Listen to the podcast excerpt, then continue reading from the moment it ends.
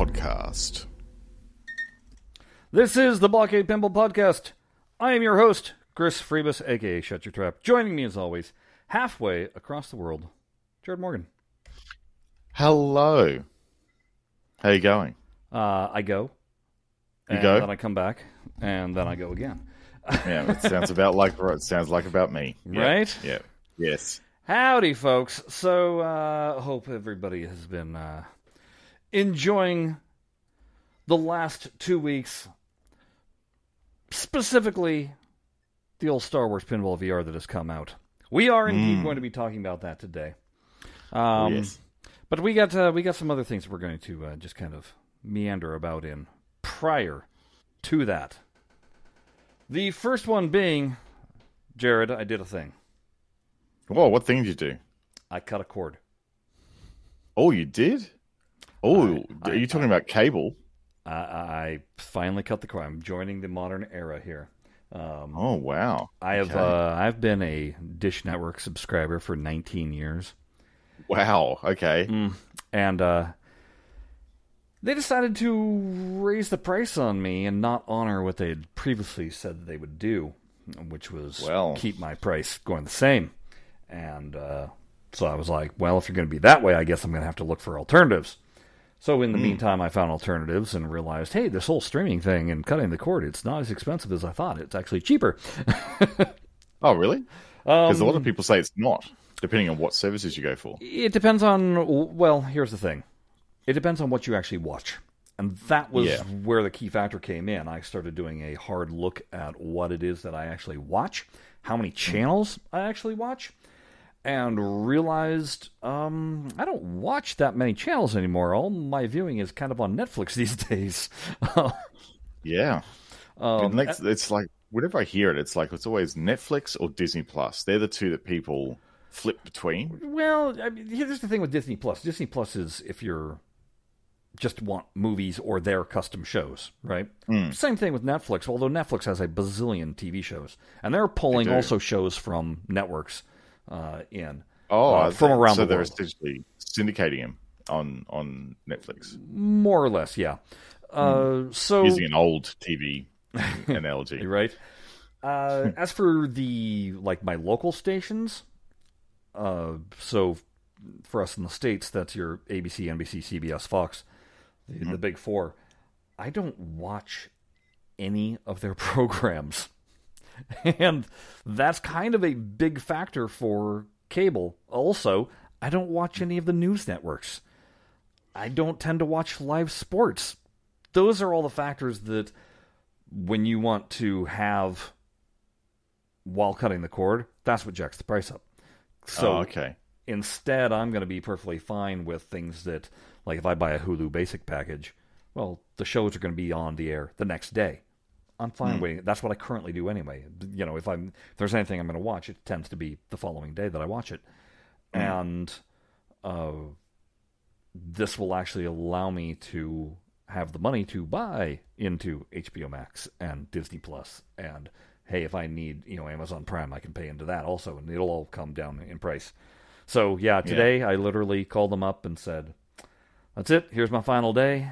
Uh, See you later. when when the billing period is." And then all of a sudden it was like, "Well, no, no, no. We can we can do the price that you had been paying." Too late, guys.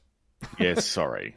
No, because I gave you a chance. And Oh, not only did I then. give him a chance, I talked to three different people on that same day, and I was heavily saying, "Well, if this doesn't work, I'm going to find alternative things." And they just went, "Yeah, okay." Oh, okay, no worries, mate. So Okay, clearly, well, okay then. clearly, the right person wasn't talking to me on that day, but you know, Well, the three right, Right. people were talking to you on that day. Yeah. too bad for you. Oh well. Uh, See you later, dish. Okay, other thing that uh, we heard uh, this past week. Hey, it turns out Stern is making a Mandalorian pinball table. Who would have? Th- it's like okay, this is interesting. This is going to be And really interesting. Yeah, so we're going to find Yeah. out real quick who the better designer is. What's going on? Who exactly? Yeah, Because we've kind of I'm had not sure small, who the designer is on this. I don't either, but we kind of have a small taste of it in terms of there's a Deadpool table in Zen, and then there's Stern's Hmm. Yeah. Deadpool. Um, we have obviously 19, well, 21 now, 21 versions of Star Wars that Zen has done, and then the one version of Star Wars that uh, Stern has done. But this is the first time we're gonna get like a one to one, relatively close. Like they were like being developed one to one theme. one to one Like, the- theme, and they were being developed at the same Eh. time, which means there's not going to be the ability to copy what the other guy was doing. No, that like this. There, there's no way that I mean, pinball design goes back months, so there's no way that either of them could have known that this was uh, in the works. Like, and given that it's Mandalorian and Disney, there's no way.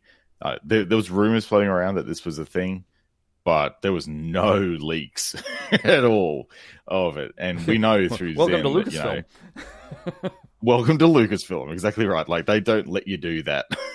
So- But it should be interesting yeah. because you got to Um, figure Lucasfilm is giving Stern the same access, I would imagine, that they've been giving Zen. Yeah. Which, you know, it's uh And you know it's certainly going to be Lucasfilm, interesting for the rumor mill. right? And you know Lucasfilm had to approve all the artwork and Uh-huh. everything that's going to be on the table. So I'm I'm dying to know what this thing looks like. Um, as Yeah. you as you commented to me, let's hope it's not Led Zeppelin. Oh. oh man. Uh, That was a that was that table was phoned in real hard. Like I don't see any innovation on that at all. Like you look at Led Zeppelin um and you just go meh. And then you look at something like, you know, Avengers Infinity Quest and you go, "Oh, okay, now there's an innovative table." Um the the one that Stern's released. Yeah. Uh, like the Netherworld's got it. We've been playing it heaps. It's a great table. Like you put the the ironic thing is like Turtles and Infinity Quest. They're around the same time, and Okay. the table's like chalk and cheese. Like Turtles is just hot garbage. Um, I'm- it, it really is hot garbage, and Infinity Quest That's is the like phrase that pays today, folks. it so sure is. It's the hot garbage. Yeah, so it is hot garbage. I hate having to play it in tournaments. It's like my least favorite game on the floor. Wow. And there's some other there's like things like The Walking Dead on the floor, which I'm not really hot on either. But man, Turtles is just it's hot garbage. I hate it.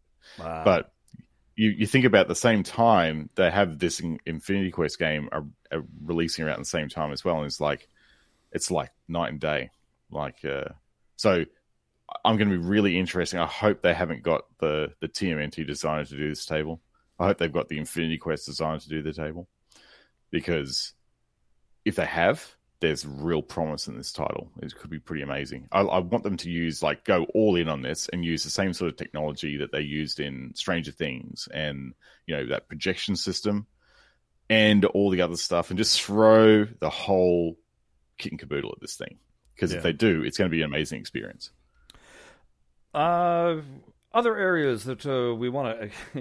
It brought up something. I'm. I. I don't have the video of it. Did you see? In the real pinball world, there's apparently a lot of uh, fuss over the sheer balls that Stern has charging what they're charging for their pinball toppers, considering they're basically just plexiglass and colored lights. that they're they're not anything amazing. But there was a somebody made a toy, um, and it's literally a toy of the Stargate uh, disc, right? Yep. Combination disc. It's all motorized, makes all these awesome sounds, and a lot of people are going. I think we can adapt that Oh, really? to to a pinball machine. And the beautiful thing, the thing that does amazing. Oh, yeah. So the Stargate Scar try that again. The Stargate ring, right? For those that mm-hmm. have not seen the TV show or the movie a long time ago, it was, you know, this ancient Egyptian like design. When the combination dialed in, all of a sudden a portal opened up to transport to another world. Like Well, a big pool yeah. inside the ring. so when and and the ring is vertical. So on this toy, it's got a mirror on the front of it, right?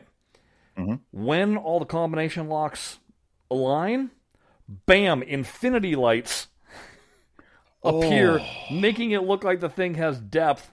And I just went, "Oh, that's beautiful. that Oh, is geez, I- beautiful." I just have that. I had that sitting on the shelf, just doing its thing. Right, right. Like, And and the thing is, That's is incredible. I think what they were saying for the price, it's about what Stern is charging for their pinball toppers, and so people are like, "Come on, if somebody can produce that for that price, Yeah, you know." Anyway, that's uh, oh, I see it. Yeah, ooh, yeah, you, you- right. You, you're seeing it. Oh man, I wish I could have you share my screen. Hold on.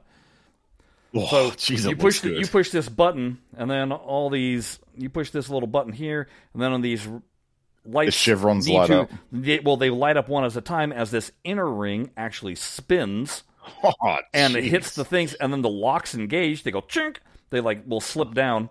They actually and- slip down. Yes. Oh Yeah, man. they actually move, and they make all these nice loud noises.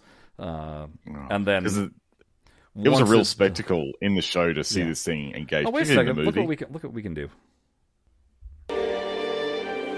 Let's just enjoy. Although this is probably gonna, I'm gonna leave it on mute because I don't know if this Yeah. music is uh, licensed music Uh, or you- not. you probably would be. Yeah, you know. Well, that was that was generic enough. I don't think we'll get uh, tagged. But so see, you can see that the locks aren't engaged right there No, at the moment, right? and it is that you can see the mirror when you see Yep. it up close. Hey, but you wouldn't even know, like looking at it, that it was there. It's No. so seamless. No. Wow. So that's just a nice little bit of modeling right there. Yeah, the, the actual like on. if that was just a static display, that would look great on the top of a pinball Right. machine, right? Right. Yeah. So then it's just a Wow. question of when they Even the like up. the stonework and everything is yeah, like the stone, the not. painting on it. Um, I mean, this is that's all. out. That's all good stuff right there. It's incredible. Yeah. Wow. And uh, there's there it is lit up. This one apparently isn't showing us how the uh, the gates work. Oh, here we go. How the We're gonna- gate. There it is. Oh, look at that. All right. So you actually select the chevrons and they encode. Look at Wow.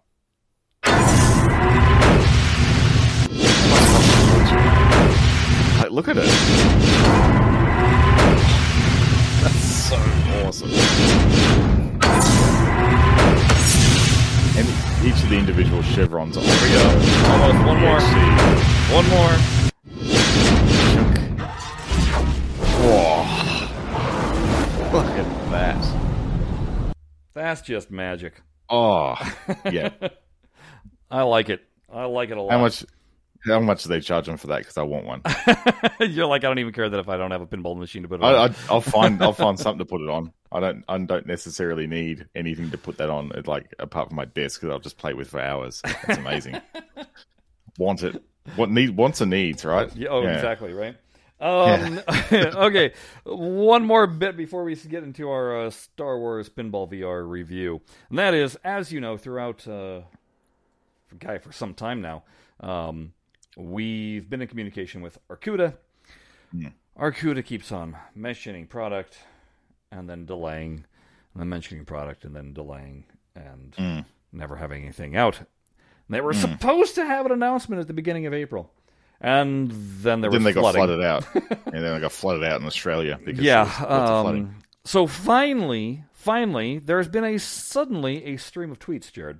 A flurry A of activity. Flurry of activity on the old Twitter. So if you have not followed Arcooda and you are interested in a gaming cabinet, now might be the time to go ahead and uh, you know Hmm. subscribe to their Twitter feed.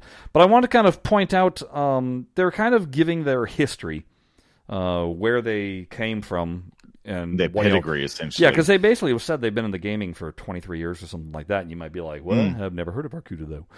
Um, yeah, that's right. And one of the things that I just kind of found this picture fascinating, uh, doing their whiteboards. You know, look at all these toggles for PC, console, joystick, trackballs, trackball on and off, mouse on and off. Um, I mean, they're they're kind of really thinking about everything, right? I Yeah. mean, this is this is an insane amount of buttons. Plus It's a lot of having buttons. plus having trackballs. Now those are thumb Yeah. trackballs, um, in case Yep. anybody's wondering. So not the whole palm spin; It would still be a thumb trackball.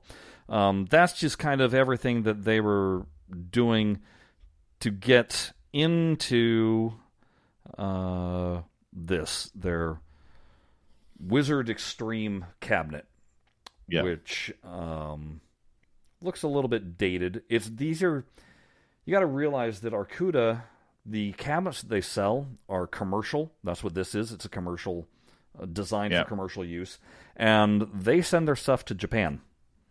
That's who their major partners are. or the Yeah. Asian market, which is why their uh, manufacturing is over uh, in that region. Um, that's what they've been kind of doing, but they've been wanting to do home market, get into the home market. So they Yeah. just basically showed this. This is their home cabinet, of the Galaxy Extreme, I guess, uh, the Mercury. But if you notice, it's got buttons here on the side, or ports for future buttons, which could only be, you know, for one thing Pinball. pinball. That's right. Um, unfortunately, it'd be landscape pinball. But if you're looking for an all-in-one cabinet, it'd be kind of that action. Um, plenty of you buttons think going about on it though, here. Like that would be like the way that Arcooda Market sees is that they're plug and play for consoles, and you chuck your console into the back of it. Um, you connect it. There's all got the wires and everything in there Yeah. for you to connect your console up to. You select it on that nice little front panel, Which I'm going um, to highlight in one second. Here. Mm. And then and then you literally play. So consoles being a landscape orientation, it's perfectly suited Yeah. for that market and that sort of um. I guess demographic that wants to connect their consoles up Right. to a This is basically for a piece of anybody that's been, you know, is a fan of AtGames' Legends Arcade. Um, Hmm. This is what this is, like the big daddy of this. Like Yeah. uh, it's like these are pretty hardcore machines. I was going to say They- these are these are built industrial strength, is what we're being told. Um, I mean, look Yeah. at this massive door on the front because Yeah. inside is shelving That's where you put your console. it's shelving. There's where you shelving. can put all your consoles, not Yeah. just one, but and a PC, like, anything you want to run. them. That Yeah. brings us to something that we complained. So remember, AtGames, they threw their little Control you know, panel control thing panel thing up at the top so that your cables can droop all over the front of your playing, right? Mhm. Whereas Arcooda is putting this beast on the front. And just, Look I at mean, this thing. I look at this thing. We've got headphone jack, microphone jack for for whatever reason. Oh, probably karaoke. streaming. No, for streaming and for karaoke. Okay, Oh, probably for karaoke as well. yeah, maybe. 'Cause Um, I think these things have pretty decent sound systems in them oh, too. it's a so two will point uh, surround or, or with subwoofer. 2.1 so stereo with uh, sub. Uh, big old volume knob on the front. Look at this Yeah. four USB uh, three Three ports, ports. HDMI on the front, USB C on the front, and then all these over here are the power buttons to fire up your PC consoles. That So that. USB C, uh, that USB C port is interesting. If they've made that USB C port display port compatible, then your Oculus could plug into that. See, Um, that's pretty. see, That's pretty could- awesome to have. If you Mhm. can have a, an all-in-one machine that can play also, you know, you got your PC plugged in there, your consoles, and then you have VR, and you can just plug right in it's just neatly all captured in one little box. rather than like, having that wires is- and cables all over the place. Yeah. That's that could be the center point of your games room, Yeah. and then everything else hangs off that. Um, so that's pretty cool. we haven't heard official pricing yet. I know they're going to be a little bit, uh, a little bit pricey. We're, it's going to be a four-figure, low four figures, Hmm. from what I understand.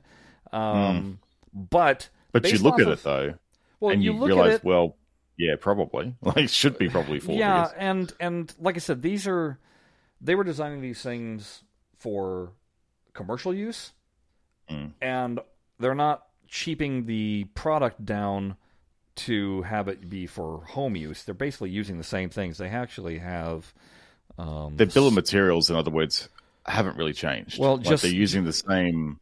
Just so you know, it, it. it says here it's touchscreen, console controller, Sanwa arcade, VR headset, gun shooter, and much, much more. Cabinet supports JAMMA arcade and all current consoles and includes 2.1 subwoofer sound system. So you can plug, you know, your Neo Geo MVS boards into this thing, and they will work. And I think my understanding with the the Arcooda board systems they've got in there, it basically it takes all the rough edges about off of actually connecting these boards up. Because typically, what you'd need to do if you had a typical JAMMA arcade cabinet what you would run in the arcade is that you have to worry about things like button maps and things like that when you're swapping over your JAMMA um, Hmm. boards and stuff inside because each JAMMA board while it's a standard like the JAMMA standard is a, is a thing the way that some of these video game um, uh, companies have interfaced with the JAMMA connector is subtly different so it's sort of like it the connector is JAMMA but that's about where the standard ends, sort Right. of thing. Like there's there's some variances about how you actually connect up the controllers. So the the Arcooda software helps you with that and makes it Okay. a lot easier. Okay. Um. So what we're going to try and do, they they've been teasing also that they're basically doing like a month of announcements. I think is their whole idea, and by the end of the month, they're going to get into their uh, designs for pinball. Uh, what Yeah. that's going to be. Um, so we're going to reach out to Arcooda, say, "Hey, is it time for us to talk with you again?" and hopefully bring you guys some Sounds more like it is. yeah, hopefully bring you guys some more detailed information, um, and maybe we can convince them to send us a unit. I don't know. Well, be- you know, I'm in. Australia. I know you're in Australia. No, I'd, I'd probably have more chance of getting one. oh, that Because they're re- just down in they're down in Newcastle. So, you know. that reminds me, Jared. What? Well, this whole uh, Haggis pinball, Uh, eh, which is Australia based. I'm not sure where in Australia they are. Um, oh, down south. That, that's so, that's very generic, but I think they're down in New South Wales. okay. Um, yeah. Um, But anyway, they have gone and uh, basically where what is it? Chicago Coin is the one doing the AFM and uh, Monster the Bash, remakes. all the remakes. Uh, they've gone and talked to them and said, "Hey, do you mind if we remake some early '80s Bally machines?" And they went, "Yeah, sure, go for it." So Yep. they put out that they're going to be making Fathom.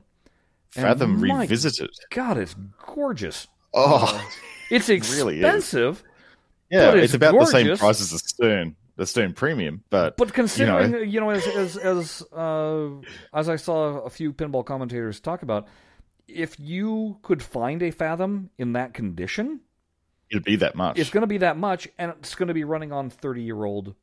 30, Hardware. 40 year old hardware, whereas this is going to be running on brand new hardware that's not going to fail on you. So, Yeah. dang. But the important news, the important news,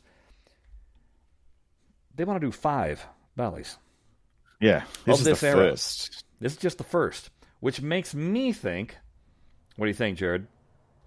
Centaur, Eight Ball Deluxe. Yep. So Fathom. What would be the other two of that era? Bally, early eighties.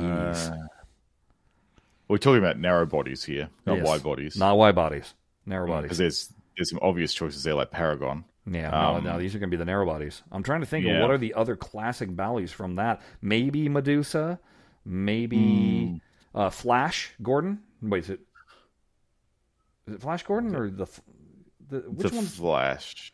The Flash. One of those. I know is wildly popular. Um, I'm curious to know what the what what their what the other two basically. What are the other two options of that era? We're talking 1980 to 1982, basically. Pretty much all the era of Squawk and Talk. Yeah. Because Fathom's a Squawk and Talk, and Eight Balls a Squawk and Mm-hmm. Talk. Centaur is too. Like Centaur redone with with because the thing is with these revisited ones, when you buy the premium, Yeah, you there's get two a price brand points. new you get a brand new rule set as well, and you can switch between the two. So And Centaur is ripe rules. for a brand new oh, rule set. it's got it's got It's such got depth. potential. You guys have heard me talk about when I played when I was playing uh, uh, the the the VP eight, I think at the time, and s Hmm. you know how I, much I loved the alternate ROM set that was being used for for Centaur. So Hmm. yeah, lots of potential. But anyway, yeah, I just thought. Uh, Wow, Jared's got a pinball company. It must be. It's probably going to be a lot less shipping, isn't it, Jared? Well, the problem is they're pricing everything in US dollars because Yep. they're smart. Yeah. So we're screwed in Australia. Although the, the at the at the time of recording, I think the US dollar was sitting around seventy six cents. So it's not that bad. It's not the sixty one cents that it was before the pandemic hit. Right. So you know that's that's better news, I guess. Yeah. Okay. I think it's time. So Yeah, we could do it. we're gonna we're gonna do a, we're gonna do a little uh, just so- you know this is for for you that watch this on YouTube the entire episode. Uh, you're about to see what a mini episode formed purely is gonna be. We're gonna do an actual review of Star Wars Pinball VR. So Yeah. in a way, this is gonna be a little bit of a uh, little bit of a restart. It's gonna go a little something like this. Hey folks, we are the Blockade Pinball Podcast. I'm Shut Your Trap, aka Chris Freebus. That guy over there, that's Jared Morgan. If you've been following us at all, for some time we've been uh, touting the aspect of Zen, and then most recently we got into VR a little bit. And why would we be doing something like that? Well, because yeah, the good old Star Wars VR pinball was coming down the pipe. We oh, wanted Oh, yeah. to get our hands on this, see what Zen has done since the last time they entered into the pinball VR market. That being said, want to get down a couple of points before we even start talking about the game itself, and that is what hardware hmm. we are using when we hmm. are taking a look at this. I myself am using an Oculus Rift, plugged in with two sensors aiming at me, all the wires plugging into my PC. Because I'm on PC, I'm using the Steam version of Star Wars Pinball VR. Um, with Rift, not available in the Oculus store. Jared, on the other hand, So what I'm using is I've got the Steam VR version. I'm running that on the Oculus Link cable, so directly tethered to my Quest 2 um, without going wirelessly, um, which is the probably the most reliable way, albeit a little bit sort of clumsy, to connect your Quest 2 um, to a PC. My PC build is a um, a gaming PC running uh, RTX 2060 um, NVIDIA card with around 16 gig of RAM and an i7 processor. and then you're using um, the uh, the touch controllers, correct? I'm using the touch controls that come with the Quest 2, and obviously, I'm on the Quest side of things. It's a Quest 2 headset um, with you know standard standard Quest 2 headset, um, which I'm also using as my um, head-mounted device, head-mounted screen um, for the PC. I myself, I'm using uh, the thing behind me there, which is the PinSim controller.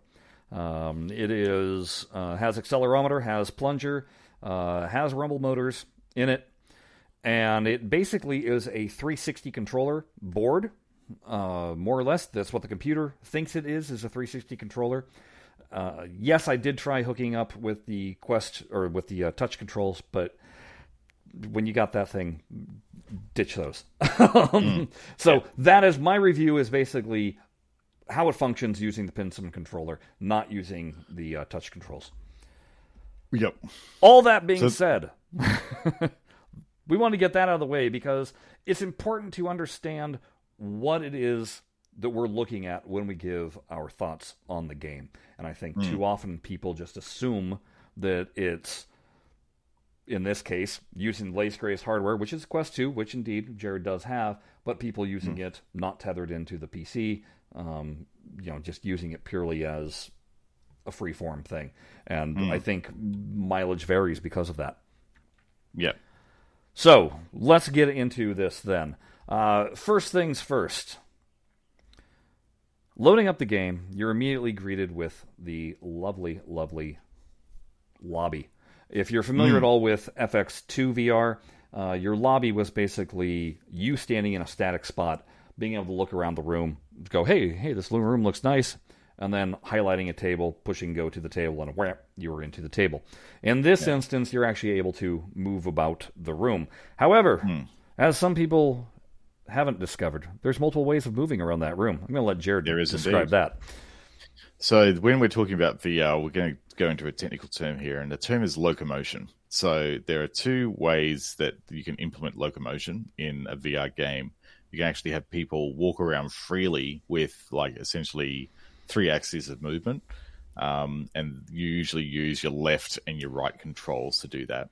Um, so you control your essentially you can strafe and you can move around the place and you can literally do like circles around things if you want, like with a tracking camera. So that's one way of doing it. The other way is what they call teleport, where you have this little reticle that goes out and it jumps down into a position in front of you and you teleport to there.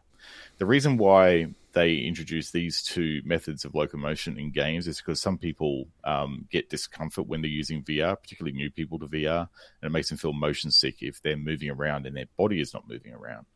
So Zen has actually made two ways of locomoting, but unless you carefully read the onboarding things, you won't know they're there. Isn't that right, Chris?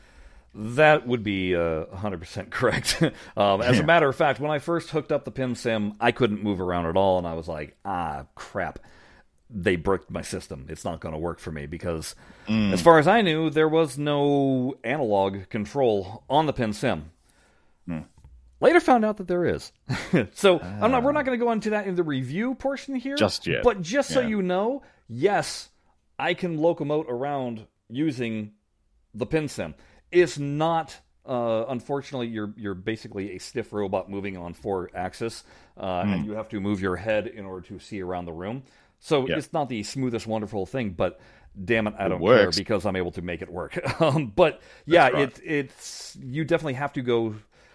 Like, I'll just say this right now: finding the options menu in the game the fact that you have to maneuver yourself over to a TV screen, push A, that will bring up your options. If you read down at the bottom that, oh, hey, you hit this button, then the option screen, the options seem a little bit hidden. I'm a little bit disappointed that it's not just a simple matter of hitting one button and whomp, options pop, and then you get to go through it. Um, It's sort of what they gave you. Like if you compare that experience to FX2 and the fact that you land in front of that screen yes. uh, when you first start the game up. Um, and if you want to go and adjust the options there, even if you move like because in FX2 you essentially you look around and that's what selects the things in the room. So your your actual view position is what actually highlights things, and then you you basically uh, tap A or click the trigger, and you'll go directly to it. But when the difference between the the I guess the that let's call it the lobby area, the lounge area in FX2 versus the the lounge area in um, uh, Star Wars, is that the options is almost like a hidden secret menu, as you say, Chris. Yeah. Like you got to know, you got to you basically got to hit the right grip or the RG button, which is like this one that you activate with your thing down there, and that will open up the the settings menu. So it's not easy to find, and the locomotion settings are in the controller settings. Controller settings. That's right. Yeah. So And see, this might be it- a case again where me using it on the PinSim, the only way I can get into the options is to maneuver around to the TV screen, enter the TV screen, and then down Hmm. the bottom it lists, oh, if I hit my right button, that's going to let me pop up the options menu. But if I'm actually at a table playing the table, I cannot bring up any of these options. No. So the only way you can do it is to use the pause function in game. So if you're in in a game and you want to pause the game, you get a screen that allows you to do some basic things, but you don't get to actually change the global options in there. You can change things like volume and stuff like that, but controller scheme and controller map and everything has to be done through that TV interface, um, which is a little bit restrictive. I guess once you get it set up, you could argue that you don't need to see it again. But if you're Well, sort of experimenting with stuff, you kind of do. And this is what I was going to say. The lobby itself, once you're used to it, is pretty cool. And now it becomes hey, this is an interesting VR environment to walk around, um, take a look. And I can actually share a little bit of what some of this looks like. So this is your lobby. So you got posters that you can change, um, trinkets around the room that you can change. Uh, It's this is very all- themable. yeah, it's very themable. Um, you know, all this stuff is things that you can earn while you're playing the game. You know, full size, uh, you know, costume statues Models. if you want models, things like that. Um, so that all is, you know, pretty cool. It's just like I said. It took me a little while to even find the leaderboards because that's on a whole other TV screen. Elsewhere. Yeah, it's like- and it is. and I was like, it's, it's in the kitchen. yeah, and I'm walking around. I'm That's like, where you look you for know, I leaderboards. swear there's leaderboards somewhere, and then you find it. But once you know where it is, well, then it becomes kind of cool that you're, you know, it's your environment. You're moving around. You're functioning I think- this environment. I think though, if you think about it, like this is the first time that Zen's done VR like this. Like they've they've gone away from the model where they've got that sort of like static view in the room in FX2 to like a fully explorable environment. So I think the intention behind putting things in weird places around the the place is to get you to look around Sure. and experience the environment, and that's fair enough. You know, Yeah, yeah. Hmm. Um. So aside from the lobby, which is a nice experience, then it becomes a matter of going in and actually playing the games. Mm. Um, the tables that you play, there's eight currently that are in there. We're hoping that they're going to, you know, eventually add more. But Yeah. uh, what you get, you get the brand new table, The Mandalorian. You also get the brand new table, Star Wars Classic Collectibles. There is Yep. also Rogue One. Yep. There's Masters of the Force, which I'm gonna say, my God, does 3D help that? Boy, I yeah. may not like It's- the table still, but it certainly helps you understand where the hell you're supposed to be shooting the ball. Um, Yeah, Masters also- of the Force sucks less in VR. Yes, yeah. I, I also realized for the first time, hey, there's actual prequel characters in that. How would it come? Oh, there is? Up? Yeah, Darth Maul is one of the the cardboard. Oh, yeah, yeah. Nail and, and stuff, and I was like, oh, okay, so I guess they did eventually touch upon the prequels. They just never did a dedicated prequel movie, uh, pinball machine. And then the Yeah. remaining, uh, the remaining four, uh, Star Wars Rebels, New Hope, And then f- Empire of the Je- and Jedi. So Yep. you basically got your original trilogy plus Rogue One, which fed directly into the original trilogy. Uh, your prequel in Master of the Force and Star Wars Rebels, uh, and then your collectibles, which has you know it's just a mishmash of again original trilogy, and That's right. obviously the Mandalorian, which takes place pretty much right after original trilogy. So Oh, right, yeah. we're kind of in a whole little uh, little era right there. Uh, Hey, I wanted to say something Yeah. at this point about the. like, We're talking about the tables. There's eight of them there, but there's a really nice feature, which is just essentially it's not like a, a big game feature, but it's a quality of life thing that brings you into the illusion when you're in VR, and that is when you select each of these tables, the image of the playfield changes, but not only that, the scale of the cabinet changes to fit the playfield. Yes. Have you noticed that? Yes, and I Now think that I is can really actually interesting. show this. And one second, let me bring up. It's really interesting because by far, Here we go. the, so there we go. watch watch the width of the table change as the table changes. Oh, it got narrower, much narrower. much narrower. Um, that's a So- little bit wider, but not too terribly bit. If they showed Jedi, Jedi is a freaking square. It's like playing Oh. an old Stern Electronics machine. No, it's it's basically playing Star Race, is what it is. It's a super wide body. It is yeah. a massive wide body. It's the biggest. It's the biggest in all of them because the environment goes so far outside of the playfield itself. It's such a really, it's a really immersive. So there's your table one. selection menu, and you'll notice that uh, there probably should be a sliding bar over here, about there. About yeah, there. in- but there Uh-huh. not but yet there's this black box there. So there, I think that's a pretty good indicator that uh, yes, we're going to be getting some more. some more tables. Yeah, Um, the the detail on these things is really great, and they did a good job of you know incorporating artwork on the sides of all the cabinets. Um, yes, Yep. you get your characters floating around on the sides of the uh, of the cabs. That right there is an immersive mode on Mandalorian, and. I I really like it. I didn't like because it's that table view, and Uh, they let you have this hey you can get down a ball label table view which it's kind of a interesting novelty but i would not recommend playing pinball in that no, I tried. It's really hard. yes but this particular mode it's fun It's- because it's, it's great. designed for that view Yeah. um it and really i'm playing these at half speed well. folks just so you know i'm playing this at half speed. Yeah, speed that's right. This is not lagging. This is so we can talk No. to it and so, Yeah, the collectibles table has some really cool stuff floating around it. I, I think you could buy that. That's all these things you could buy. yes Like you could. That, Yes, that's a drone that you could V- buy. They did steal that drone before. Mm. No doubt about it. Um, okay, now I'm going to pause. Oop, I'm going to let it go one more second. Right there. So our DMD. This is going to be a, a quick note. I want you guys to look at that DMD and notice something. It ain't got no dots. Where's the dots? It's just an Yeah. MD. Yeah, yeah. It's a. It's not even a matrix. It's just a D. it's a yeah, right. It's, It's a just D. display. Um, It's a D. That's all you got. We're going to go no into that in a little there. bit, but this is one of the things that uh, some people have been pointing out about the DMD. Why does the DMD not look good? Um, and we, I, I've got some suggestions, but we'll, which we'll bring up soon. we will we'll get there, yeah. But I'm just gonna say it's mm. it's a feature that is available on Color DMD, also, and I've never liked yes. it on that either. Mm-hmm. Um, let's play a little no. bit more here. Just give a little uh, taste of what all the there's Star Wars Rebels, I believe. That's Rebels, yeah. That's Rebels. Uh, yeah. There's New Hope. Kaboom. Rogue One. Rogue One benefits also from being 3D. Oh, hugely.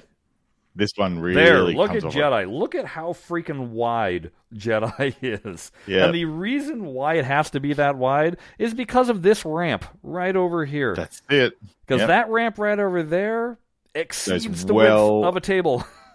well outside the playfield. Have you ever tried? Because uh, we we do play on flat screen. Yeah. We play this in vertical mode, and so much is gone when you play this thing mm-hmm. in vertical mode. Mm-hmm. It chops off so much of either side of the playfield. It is amazing how much is. And I'll note that it's something that for people that have been playing the arcade one up Star Wars cabs have complained. They were like, "How come Jedi has so far away and has so much dead space?" This is why, because it's a square. This table. is the reason, and you can't. It's, it's you basically can't widen the virtual cab. It's it really is like this whole thing is the epitome of world under glass. Yes. Like this thing here, it's a whole theme environment. Yeah. There you go. The view that you'll never use. Um, yeah, and then, of course, right. you've got these uh, moments, these little uh, mini game moments where you're completely in that virtual, being able to battle Vader and such. Yeah, you can um, look up at any time and select your side as well when you're in front of yeah. the playfield, um, or in front of the table. Now, these mini modes are amazing. I don't know if you've experienced this one yet. No, I've only experienced oh. the uh, lightsaber training ball on the Falcon. So that's pretty good. This one's pretty immersive too. Like the uh, the Darth Vader one where you're in there smashing him around with a lightsaber right. is really good. But that that speeder mode one, it's so cool in VR. And then just all the um, decorations that are in there. You can change carpeting also. Uh, literally everything in there, pretty much. Yeah. So, uh, when it comes to the actual gameplay, hmm. now, again, I'm using the Rift. I'm yep. not experiencing any lag. I've not experienced any crashes of the game. Hmm. Uh, I don't play with ball trails because I don't personally like them, so I oh. turn those off. I don't know if that affects performance at all or anything else like that. But as far as I'm concerned, my gameplay, and I was popping between this and FX2, FX2 VR. Yeah. I'm not noticing any differences uh, per se. I do feel that this is an evolution up from FX2 VR by mm. minuscule margins. Uh, just again, when I say that, the to me the actual pinball gameplay is virtually identical, but in terms of the VR environment and doing all that action, um, I think that that's where this is obviously an improvement of such. But mm. we're not talking about a night and day difference at all. It's subtle uh, between these two programs on the Rift. Now, Jared, I don't know how it is for you with the uh, with the Quest Two. Okay, so with the Quest Two, and this is in both Quest Two, um, what you know, the on the the Oculus Quest Quest Two experience and the Steam VR experience played through the Quest Two. Um, the uh, I definitely noticed a problem with aliasing in this game. Um, the you know aliasing for those people who aren't aware of what that is, it's the shimmery lines you get on very thin lines uh, in in video games that because of the the way that the computer renders a straight line on an angle, it sort of like essentially steps the, the line, and aliasing sort of smooths out that line a bit by sort of piecing in the information between. Um, but I don't know what's going on in the in both builds of this. That the PC version is less affected by this. It still has a few aliasing issues, but the Quest Two, the, the whole thing is really heavily alias. Like you see on, for example, the Mandalorian table on the the um, the left hand side of the table where the um, uh, buildings are, and you see like these vents on the top of the buildings. They're just like shimmering and strobing, and as you move, even if you move your head left to right, the whole thing, like the whole mm. shimmer, rotates like this. So it's heavily alias at the moment. Um, there's definitely some problems with depth of field clarity as well um, in both the um, Steam version and the Quest 2 version. So if you compare it to FX2 VR on both Steam and on Oculus uh, Oculus Quest 2, the the back of the playfield is still clear and visible, whereas on all of the Star Wars tables, the back of the playfield is is out of focus and aliased. Like all the textures in the back are actually also aliased as well.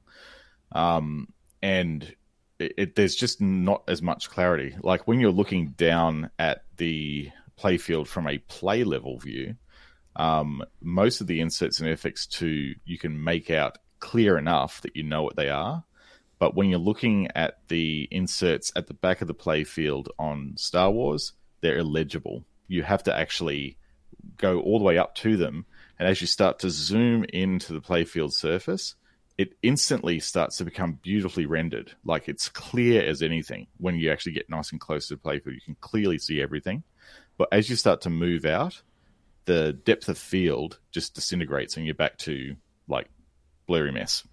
And see, so, there's where playing on the Rift, everything is kind of a blurry mess already. so, so, a so, so I was fine.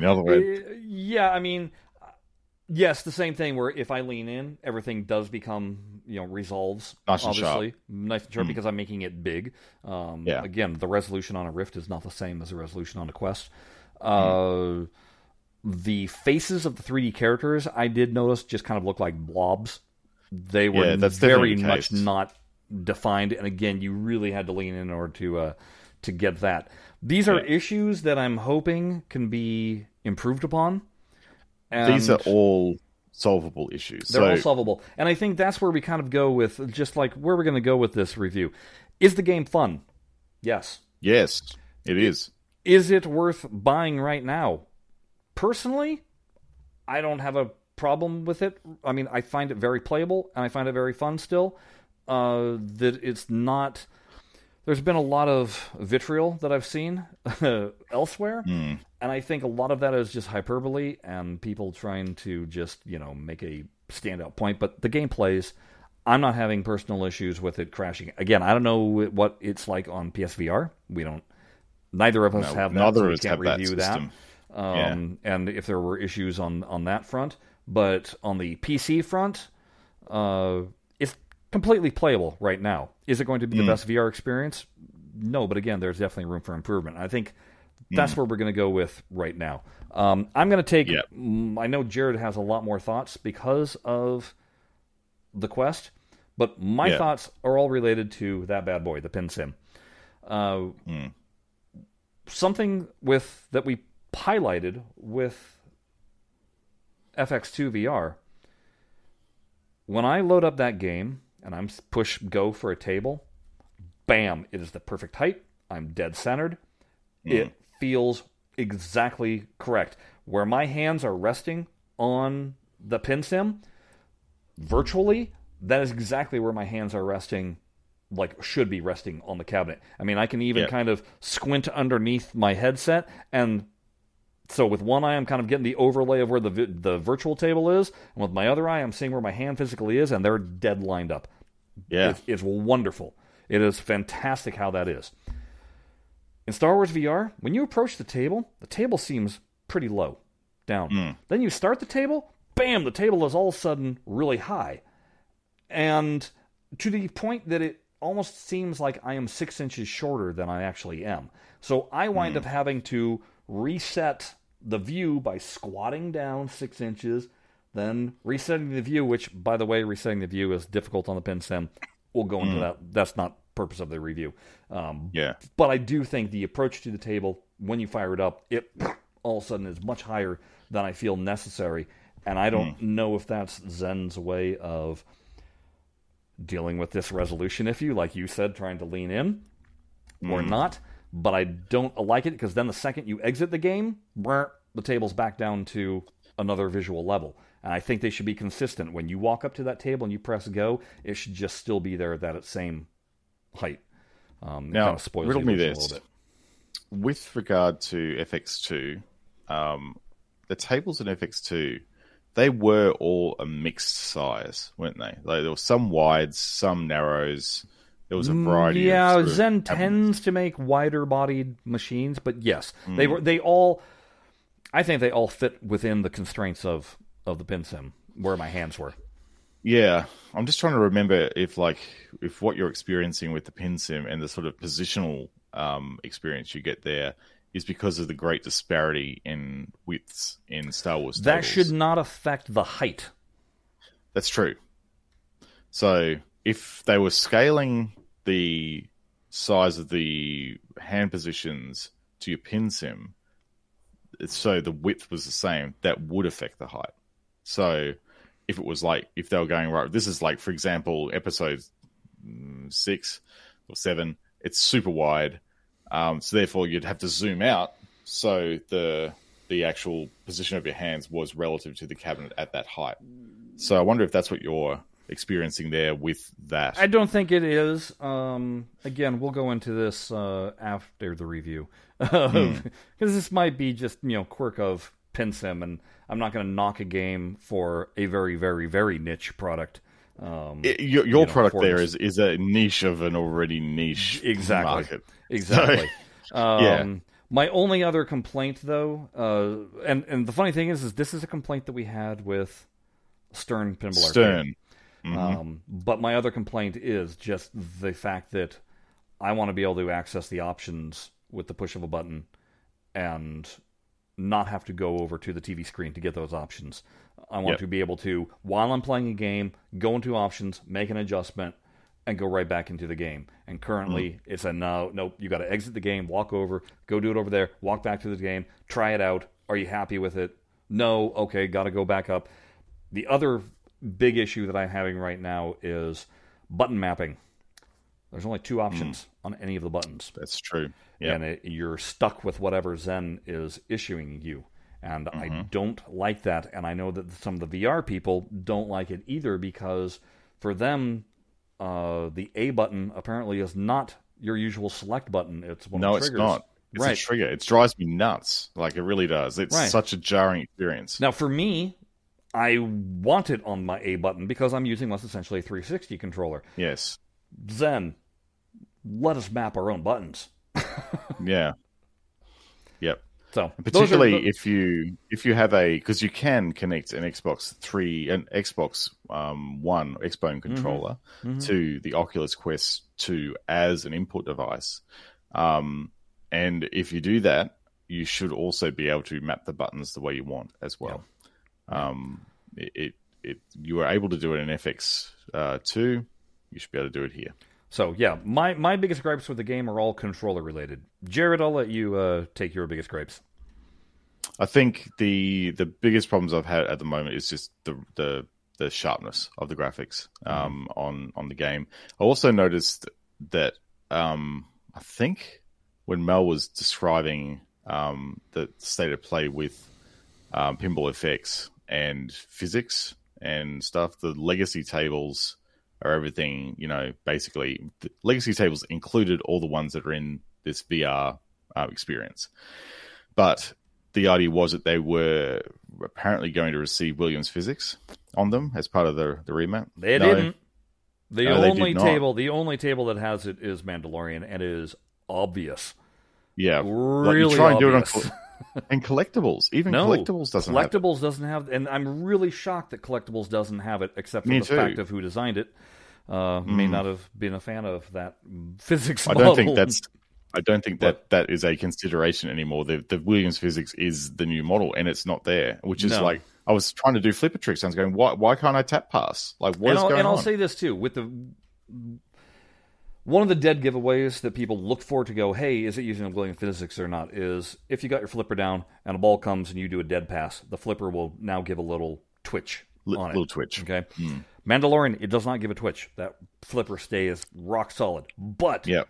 the bounce of the ball is very much Williams. I've had ball spin where the ball will hit the rubber and kind of stop in its tracks and kind of change direction. I've had that Yeah. happen. That's completely a Williams physics thing. Um, just how, yeah, the flipper tricks that you can do, they're there for the Williams. They are do not feel that way on any of the other tables. All the other tables feel like standard uh, that we've been playing for forever Years. now. Yeah. Yep. and that's really weird that they would mix physics models in the game. I just don't understand that. Like, that would be something I would think would be fixed instead. I hope it's something that comes down the pipeline. That maybe it's just they still are working on it, and I think they've got bigger fish to fry at the moment. They do. I think, they do. I think um, the resolution issues, everyone like it's in every second review on yeah. the Oculus store that you know, oh, the graphics aren't sharp, everything is like seething and aliasing. Mm-hmm. Um, so I know they're working on it too. Like they're actually trying to solve this problem. Um, and you know, there's there's lots of discord around about you know what they might do to fix it. I'm sure that they've already read. I'm sure they've already googled things, and they've probably read all those same articles that everyone else is pointing them to.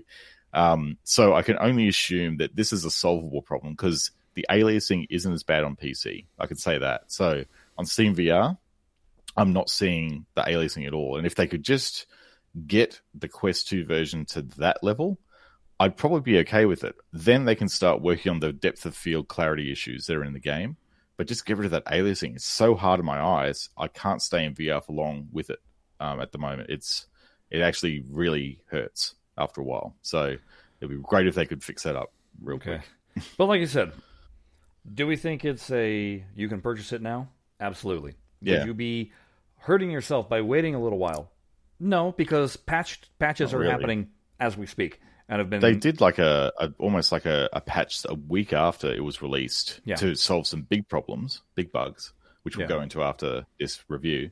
Um, so patches are happening and they're happening pretty frequently. So you can expect the issues that you're seeing now on launch to be resolved pretty quickly. I think when I say quickly, over the next two months potentially. Right. Um, I would think. Is this a game that uh, will make you throw your controller down and uh, spit at the virtual screen and be like, "This is utter crap. I can't believe this got released. It's like shovelware."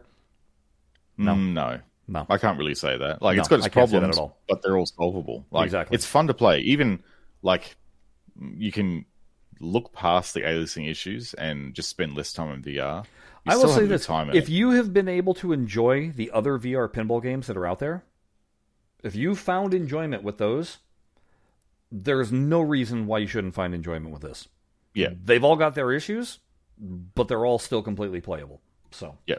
And that this game is no exception. You can have a lot of fun with it. And, you know, I will highlight this the mini games in it and the career progression, so much fun, right? Yep. Those those challenge modes that you get in this game, they really add a huge dimension to this game. And if you haven't actually delved into them, if you've just been playing the games by themselves, you've got to give them a go. They're really cool. Like you, are chasing parsecs, like number of parsecs that you've actually done in some of them. It's a distance based goal. So it's so cool. Like they really put some thought into way these things work. And those modes are really important because they'll give you access to force powers and you can upgrade your force powers by completing those modes. So make sure you don't ignore that part of the game. It's really important. So anyway, there you go. Uh, it's it's a review analysis. Uh, you know, one of these things. a things. bit of everything. A little bit of everything. If you want to know more about uh, what we have to really say, uh, more in depth, and kind of uh, us going off on tangents, then uh, certainly circle back to the full episode of the uh, Blockade Pinball podcast. this would be episode two twenty two that you'd be wanting to hunt down. Anyway, mm-hmm. thanks yeah. for giving us a watch, and keep on flipping. Keep on flipping. Where the hell did that come from? All right. It's, it's Jared, Jared's like, wait, I need a tagline. keep on flipping. Keep on That's flipping. Right. Okay. So now let's get into some nitty gritty here. Yeah, right. Uh, I'm going to start mine with the with the PinSim cab. Um, mm-hmm. Some of the issues that I have been okay. First off, for anybody that has one of these, let me tell you how to activate I did not know this. Jeremy Williams, dude, I have the utmost respect for you because you built this into this prior to this game, and I had no clue. He's apparently done some hot button combos on it. And the hot button hmm. combos, mm. so when I built this, I went a little bit overboard on all the buttons that I put in, and it turns out I went the right amount of overboard. right. So apart from my ABXY buttons up on top, apart from having my joystick up top, apart from having my plunger, my launch button, my two sets of flippers, and I've even got uh, on here the third Y button down here to activate force powers with. Um, I also have my start button and my back button. This back button turns out very, very important because in order to navigate around in VR, I need to push this back button and at the same time push up on the joystick. If I do that, suddenly my joystick is like the left analog stick and I can move around the room. Hmm. Which is fantastic. It let me play the game with the PinSim. And I was Yeah. worried that I was not going to be able to. Obviously, there is no right joystick. So, So, you're pretty much strafing around the room like this, Yep. basically. and strafing. gotta, And like, if I want to see anything, I got to move my head Move in order head. to see it. So it's But a it little. lets you do it. It lets me do it. It's a little awkward. I'll take awkward. Um, you know, believe me, I'll take awkward. That's that's great. Here's where the issues come in. Like I said, in order to change, in order to recenter my table view of where I'm at and everything, in Pinball FX VR 2, that button right there, my X button, I press that, bam, would recenter me. It's what Yeah. worked in Stern VR, or uh, yeah, in Stern VR, worked in Pinball FX 2 VR. Did not work in uh, Zaccaria no. because Zaccaria's centering is a whole different ball of wax. hmm So I was expecting the same thing.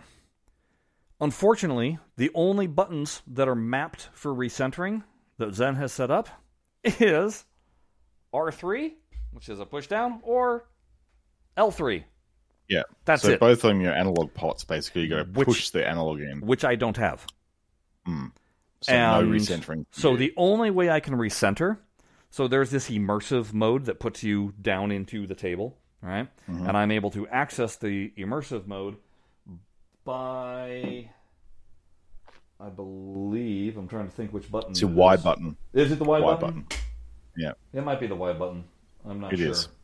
Anyway, By default, it is. I, th- I think I have mine on the B button. But anyway, on the back button. Okay.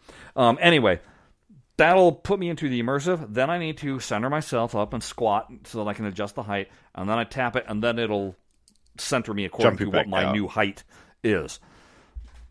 Again, if they would just use whatever was being used in FX2 VR, where that table was always dead center where I needed it at the correct height, I wouldn't have to worry about this It'll but I'm easier. constantly having to change that up. Now, Jared, to your question, is it a case of because of the cabinet width?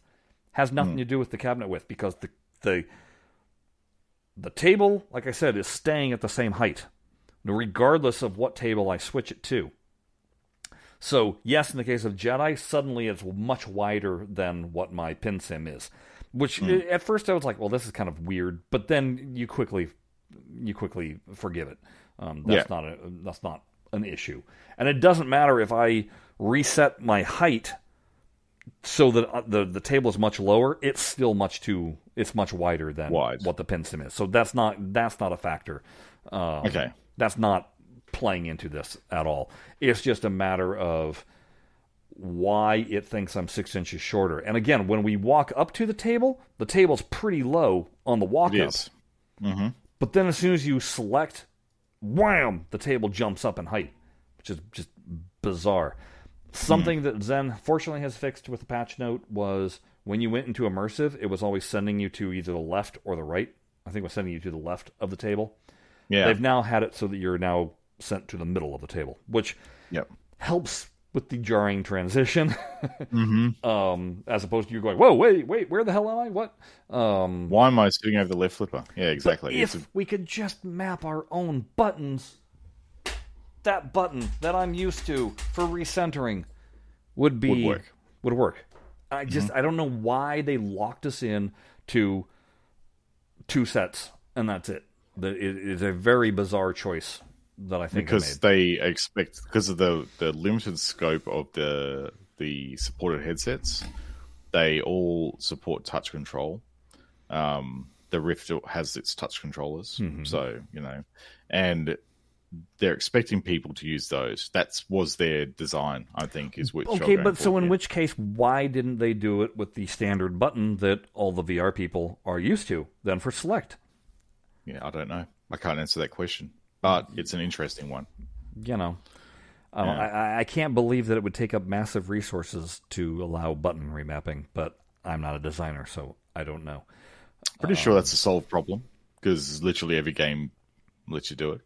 Yeah. Um, and uh, I don't think it's a big problem. I don't know. Maybe there is a limitation in button remaps on touch controllers in Oculus. Maybe they deliberately don't let you remap that much um, because they want to keep it, the experience relatively consistent. But I'm not sure if that is even a thing. I hope it's not because that seems very limiting if Yeah. you have to, as a developer, only offer a certain set of buttons. I mean, flipper buttons, I can understand you would probably only want those on the trigger, and those probably don't need to be remapped. Um, but all the other interface buttons, those should be selectable. Um, my own my other issue. Some people have mentioned they don't like the they think the lighting has taken a hit on this game hmm. as opposed to FX2 VR. Here's where I think the hmm. difference is. In FX2 VR, your ambient room light dims. It does. It yeah. dims big time, which makes the table look much better. Gee, how many times have we been saying that? Yep. in Star Yeah. Wars, the room never changes ambient light. It's bright as it always is. And It's you're in. You're basically playing the pinball in a fully lit room. Like uh, they need to dim the lights when They you're in pinball. they They absolutely really do. do. And because uh, it would it would really highlight because in in both builds now it, given that the Oculus 2 the, the the Quest 2 is running a mobile chipset it's a pretty powerful one it's got a dedicated GPU but it's not a PC it doesn't have 16 gig of RAM and a really high end video card but what I've noticed is the the effects that you get in the Quest 2 aren't that much different to the PC. So there is a little bit of fidelity lost in some of the effects, but for the most part, you're kind of getting a similar experience across the two. I'll give you an example. In Mando, when you launch the ball and it goes up to the um, Razor Crest mini playfield, in um, Steam, there is a scan line that goes up that playfield. Now, um, that's nice and smooth, and it looks like a radar line in uh, Steam. But Yeah. in Quest 2, it's almost like a block that transitions up, thing like that. So that's one graphical difference. The thing that's interesting, though, is when you shoot the cauldron to start a mission, um, the ball starts spinning, and there's like sort of like almost like a, um, um, what would you call it? Not Oh, mist, but there's yeah, it heats up, and there's like sort of like uh, blobs in it that are floating in there. Sure. Now, I thought for sure, like I played Steam first, and I thought for sure that's not going to be in the Quest version, but they managed to do it. So it's probably a little less fidelity, but it's still there. It's not like it's cut from the release. So that was interesting as well. Um, when you when you have a um, uh, uh, on the upper right flipper in Mandalorian, there's like this sort of like stuff floating above the flipper. Yes, Um, to you- indicate that uh, there's a there's an actual shot underneath that upper flipper. It's a it's a, a hole, and it's only hole. accessible by the opposite side's mid flipper to flip yeah, into just, it. just But- below the cauldron, basically. Right. So instead of having the insert light lighting up saying, "Hey, this hole is active," no, instead There's now some it's stuff. sparkles. There's sparkles. Yeah, the sparkles. So the sparkles are, are there in Quest 2, but they don't quite have the texture and light that the um, the Steam VR version does. So the like in the case of Mando, and indeed in the case of collectors as well, there's there's not a lot of disparity between the two. Like you're not in, and this was sort of the case in um, FX2 VR as well. Like you, we did a video on this actually yeah. where we had side by side the two things. You get a little bit of extra flair and maybe a little bit of extra lighting on the PC version versus the um, the Quest 2 version, but it wasn't jarring enough to make you go, oh, "I'm really missing out here on Quest 2." So do you Um, feel that uh, do you feel that basically we're all playing a Quest 2 build of this game or even a Quest 1 build of this game, even those that are on Steam VR as opposed Hmm. to there being a dedicated PC build to utilize not just for me on a Rift but for you using your link cable to utilize full fidelity of graphics. I think it's not so much that they're using a mobile build. And Mhm. for the record, the, the way you can do things in Quest is you can target, you can actually have completely separate build profiles for the different headsets that are supported in Quest. So you could have a Quest 2 build profile that has more graphics, better aliasing, and stuff like that. Quest 1, you can downscale things because the processor isn't as powerful, nor is the screen resolution. So you have to like back off some things and make some sacrifices on Quest 1. Um, and on Rift through Steam VR, of course, you can throw the whole book at it. But I'm just wondering here is rather than trying to go, hey, we've got a PC VR experience, we've got a Quest experience. I wonder if they're just going, we've got an experience. And rather than actually going, let's like throw the full gamut of effects and everything at PC and limit the Quest, let's actually try and make the experience kind of similar across all the platforms so that people don't feel like they're missing out. So that's my only Hmm. thought about that. It's almost like they're going, it may be a situation of let's for now do that while we're sorting out some of the and performance. then and, then hopefully uh, build up to it. that's what I'm thinking. Throw the book That's what at I'm thinking. later. So, I mean, I've said that there are definite similarities between the two. You're getting a minor graphical quality of life improvement on the Steam VR version, Yeah. but I, I don't know. Having both, uh, this is my thoughts on the matter. At the moment, with the current build, this is as of the the um, the 9th of um, May 2021. Um, I would be leaning towards the Quest 2 version. Aliasing issues aside, purely because it's just so much more convenient. Like, Right. you throw the headset on, start the game, you're in, bang. You don't have to start your PC up. Oh, great. I've got a Steam update I've got to install. Oh, Mhm. great. Now the thing's updated. I've Got to plug the cable in. I've got to like not like route it in such a way I'm not tripping over it. Which is the biggest problem with VR, in my opinion. it, mo- it removes all those barriers with the Quest 2 version because you're not sacrificing that much graphical fidelity in it. Um, it, it for me, it's like if you've got both and you have an option to buy Steam or the Quest 2 version, I'm going with the Quest 2 well, all the time because it doesn't really offer that much difference in graphical quality. If down the line that changes and they really start to open up the floodgates with the Steam VR version, really start to utilize the power of the PC. Like my my PC build is a it's I'm running an RTX 20 uh, 2060. In VR land, that's a mid range experience.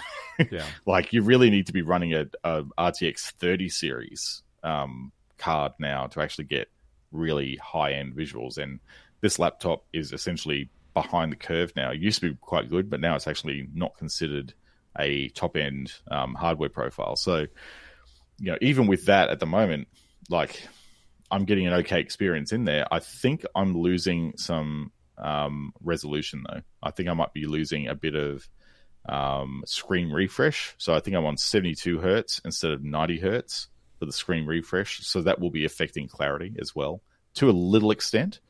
Um, whereas I think the Quest 2 is running on 90 hertz natively, I think. Not sure, but I presume that's pretty much the standard now for all Quest 2 games. So um, I still think for me it will be the Quest 2 version over the Steam version. It'll be interesting to see if they then, uh, therefore, do any ramping up. Um, I do believe that. I said, I think Deep is the one that uh, designed Mando, and Deep is obviously you know, Yeah. the champion of Williams physics. Whereas Star Wars Collectibles, I think, was uh, developed by uh, Zoltan. Zoltan. Hmm. and I'm I'm shocked that that one's not available with Williams Physics. The other Yep. tables, I'm not quite surprised because I do think that they're probably still in the process of optimizing them for when they eventually Probably come are, out in in FX. pinball Later pinball on. effects. Yeah. Yeah. So I would hope that those become an option later on, but I Yeah. d- I think it's kind of inexcusable for collectibles not to have it right out the gate. yeah, I don't understand that decision at all. I don't know why that is missing the Williams physics. Those two tables being brand new, Yeah. they're not part of the legacy, No. right? They are. They're, they're essentially the two tables that will be featuring in uh, Pinball FX later on in the year. So they should be having those physics as of now. Yeah. Like, there's no reason why they shouldn't. Uh, let's talk about those two tables real quick. Um, Yeah, okay. real quick. Mando, Mm. I really dig it. I've Great. barely cracked the surface on it. I Me want neither. to. I want it's so to. hard to get It through. is, but I want to crack the surface. It's it's engaging. I like Yeah. it. It's easy to follow. It's the it tells you where to shoot for the most part. I still wish they would do call outs to tell you where to shoot. It's They really need one aspect that Zen then does not ever do. I want them to be like you know, Be like Bally call Williams out the ramp. Call out the Yep. ramp that you're supposed to be hitting. Um, don't make me look at the DMD unless you hold the ball and give me time to read the DMD. yes. Um, especially in VR where it's hard to read the text. Um, yeah. or you know, call out the ramp. But Mando does a really good job of blinking the insert light so that you know where it is. Yes. Collectibles? I No clue what is going on. No clue. I have put quite a bit of time into this table purely because it was interesting enough for me to go, okay, what do I need to do to make this thing blow up?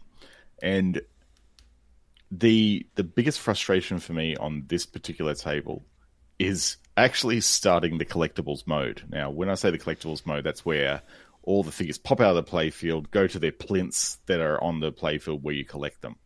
So to do that, what you have to do is you have to shoot up to the Death Star loop. So the, the ball has to go around. Actually, it goes, yeah, this way and then back down. And then you got a little flipper that you got to shoot it and make it do the whole loop again and go back up to the top.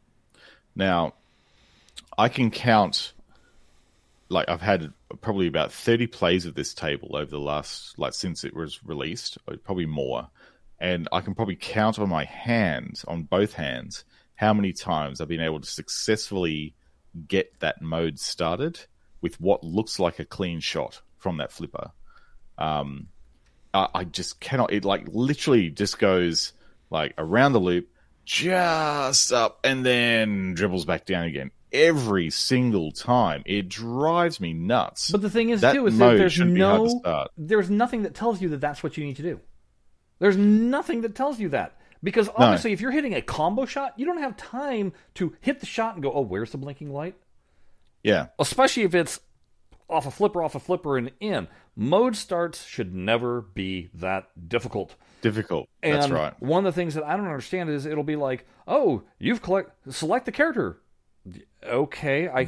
select the character, but why? What is my point? Yeah. It- what is? Am I locking in one character and then moving on to the next character and then, then moving on to the third character? And once I've got all three of them locked, then they go. I don't know. It's not telling me anything. Yeah, Um, that's the, that's the biggest problem. Is like, why am I selecting a character? Like, what is the purpose of it? Do they unlock different features in the game? I mean, Short I literally don't. feel like how I feel when I play Tesla.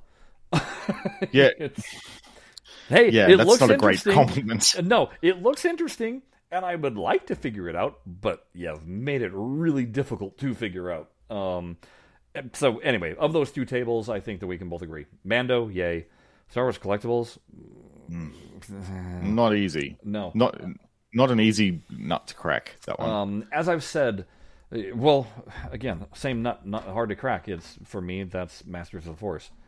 It's just a table that I don't understand um, what it wants you to do, and part of that is this whole light side, dark side. You know, if you hit so many shots on this side, well, that opens up the dark side modes. But if you hit so many shots on this side, that opens up the light side modes, and it just becomes a mishmash of confusion. Um, But at least visually, I can understand where a lane of shooting the ball is now. Um, I'm definitely much more happier with that table now. Like it, I put some. I tried to put my preconceptions aside with that table and actually put some time into playing this Mm-hmm. particular table. And I will say it benefits greatly from VR. Yeah. like it really starts to make a lot of sense now. The the layers and the depths and everything are really useful. And I think that now I can actually see what's going on. I have a better idea what I need to shoot for. And you're right, it is very much separated right down the middle yeah. with light and dark. But you know, using the dark side and shooting it up to where the um, the holocron mini playfield is, like that is now a lot easier to understand, and I'd argue actually easier to shoot now as well because you can see how things need to go off the holocron to get up there. Um, so that's easy to understand. The light side, though, that that holocron, that spinning holocron, drives me insane. It's so hard to line the shot up so you can knock the multi ball out of the holocron. Mhm. Like there's a ball stuck in the holocron where you shoot it, it pops it out, and you start multi ball. That's so inconsistent for me. Maybe I just suck and I can't do it, but it's just so frustrating. Um, that particular shot. to And then, like I mentioned. Rogue One definitely benefited from three dimensions. Yep, um, it looks really good. looks really in, good. uh, in three dimensions. Uh, yeah, Empire, I have to laugh. On the back of the uh, playfield, there's a Death Star, right? Hmm. They, they didn't bother bother making, and and it and it's then goes deep, like Hmm. inside the back glass, you might say, to a starfield. Yeah. but the Death Star is just a cardboard cutout. They didn't bother making it three They're making dimensional, it 3D. which is kind That of could have been the sacrifice. it Um, could have been, could- um, but it's also a table that I don't think the 3D helps or hurts. It is just as easily playable in 2D as not. Um, Yep. I think Jedi uh, benefits a little bit from it because the upper playfield can get a little bit confusing uh, Mm. Yeah. in 2D. So I think that benefited a little bit. Yes. Um, I think that New Hope, I went, I didn't know it had a lower playfield. Um, yeah, Uh, yeah, exactly. which was kind of a like, huh, okay. Um, Rebels, I think, uh, it, again, it looks good. it looks good. It doesn't doesn't it benefits a little, but it was not detracted from in 2D either. In, in flat screen, yeah. The one that I really want to see in 3D is uh, Might of the First Order, I believe. oh, the one where the flames come up and you got to shoot the thing. The that's the one that is on the deck of the uh, Star Destroyer, and it has the lower playfield on it. Oh yeah, and you got to like pass the balls over. Yeah, That one, I yeah, that one I really hope that they bring over because I like the table, Yeah. but it is a visual confusing table because it's a hard one. because they didn't do depth of field on the lower playfield.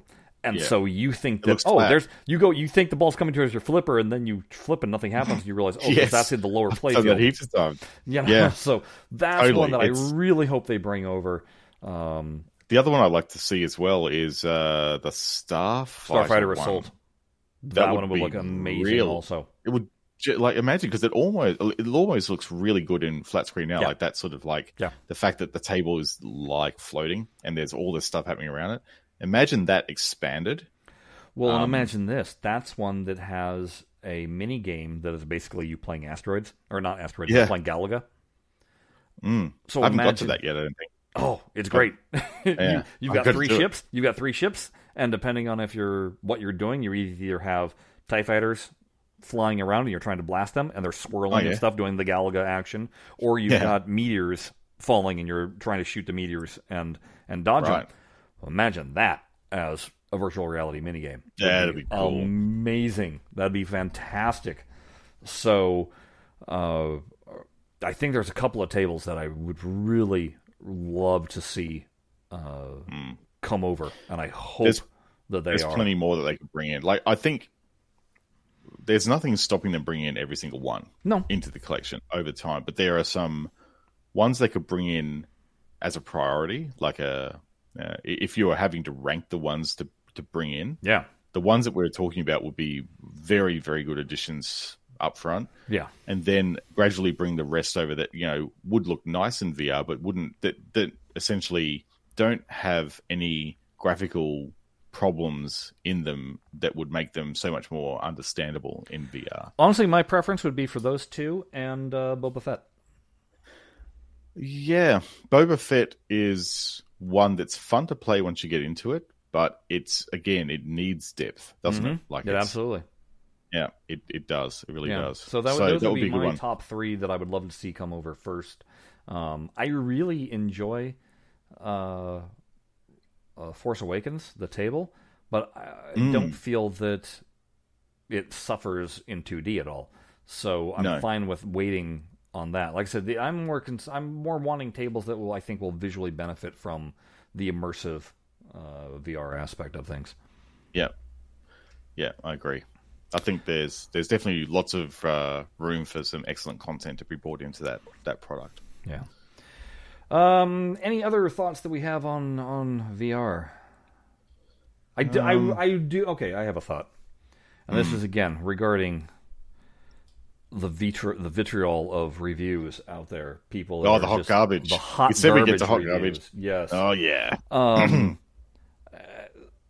I think a lot of that is everybody taking a chance. This is the first release that Zen has had since they've announced PinFX and Yeah.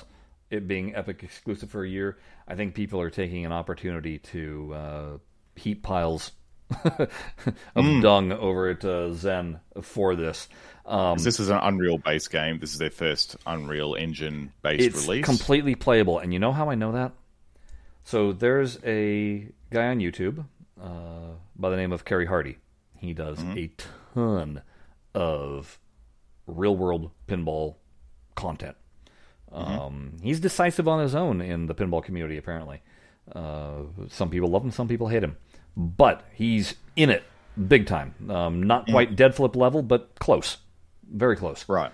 And Oculus called him up and said, "Hey, we want to sponsor your show." And he went, "Hey, why?" Yeah. Why would I want to do this? and so then they contacted him again, and he said, "Well, I guess if they're contacting me a second time, they've got a good reason." So okay, so they sent him over a Quest Two and made a whole Oculus care package, you know, shirt and hmm. water bottle and all that jazz. Yep. But it was Quest 2, and they sent him Star Wars Pinball VR. Yep. And he basically said, I've never played VR. I've never played a digital pinball game. Ever. He goes, I So only play fresh. fresh, brand new. Yep. He had a blast. He Yeah. absolutely was shocked at how much fun he was having. One of the things that he, again, looking at it from purely a physical pinball machine player, he was like, I love all the mechanics that are on these things because it would drive the price of a real machine through the roof. Absolutely it would. Yeah. And he goes, but he was like, I love how it's modeled. It's very realistic. The sounds are there. He he basically didn't, as a real world pinball exclusive player, didn't feel like there was anything lacking. Um, and that's a big call. That's a big call. Mm-hmm. And what he was saying, he goes, I'm going to have to take, and he was talking about with portability with the Quest 2. He was like, I'm glad it's portable the way it is because he goes, I know that if I invite friends over that are just like me, they ain't going to play this thing. Because, but if I take it over to them and be like, throw this on, give it a shot, that hmm. they're going to come to the same conclusion that he has. And because he's like, I've found myself, and he does his show with a row of pinball machines behind him. And he goes, hmm. I keep on just in this past week, just grabbing the headset and throwing it on and playing. So, Right. With a big row of pinball machines behind him, he's going like, "I'm Exactly. going VR." so I mean, I think huge. for VR enthusiasts and people that are really, really, really into VR and how good the graphics can be in VR and what they expect, I understand there being a disappointment in this. Hmm. But calling it an absolute piece of trash that's unplayable, that's way out of line. Yes, That's there's rubbish. room for improvement. Absolutely room for improvement. Um, but I, I I truly believe that uh, the improvements will come. We just need to you know keep our foot on the gas a little bit. But overall, it's a it's a good product that does exactly what Lucasfilm would want it to do. Yeah, well, exactly right. Promote Star Wars in a positive light and Yeah. and make the thing uh, like the whole Star Wars experience like a feature of the game, which is you can't argue that it doesn't do that. So And again, look back at our, our review of the other, you know, Zaccaria Pinball and Stern Pinball. Uh, they both had their issues too. That if you're willing to overlook them, then you can still have a good time playing the things. Um, When it comes down to the core of playing a pinball machine in VR, they're all fun oh yeah, it's all the gravy totally fun. aspects that that you know can bog down. You're like, well, it needs to fix this and it needs to fix that. Yeah, Uh oh. Can you hear me? I can hear you, but I had a white screen Wow. of death. Wow, I totally white screened to death. Yeah. That was That's right. interesting. You're back again. All right. Back again. I think my computer's telling us it's uh, time for us to wrap. It's time to wrap here. it up. Yeah. Yeah. I think it is. All right. Well, hey, look, folks. Uh, I hope uh, I hope you enjoyed that in-depth dive. Um, get the game. Yeah. Go play some people. Yeah, just buy it. You're not gonna you're not gonna be regretting it terribly much. Or wait for a sale. I don't know when a sale will come, but Hmm. if you want to do that too, uh, you know, if you if you feel like you need to give it a month for all the patches to be done and make the game playable and wonderful, you know, Well, do wait, that. Wait, Yeah. but it's it's definitely going to be something that is eventually going to be in your library if you are a VR owner. Yeah, That's- you'd be that's- mad not to. In other words, like even even now, you're going to get your value out of your thirty four bucks, and that's Australian dollars. Um, Yeah, twenty four you know, here. Yeah, so, you're going to have fun with that, and like just for the mini games alone, and for the career progression stuff, that that's a really fun aspect of the game that you really do need to experience because it's it's a lot of fun. So get it. Get it. All right. Uh, let's wrap this thing up. All As right. usual, we don't know what we're going to talk about next time, but it'll be something. Typically, be Jared's favorite Stuff of things. stuff and things. There'll All be right. some. Until then, uh, hey, go visit the website, blockadepinball.com, and uh, Yeah. hit us up on Twitter. Let us know what your thoughts are. And uh, until then, bye bye. Bye bye.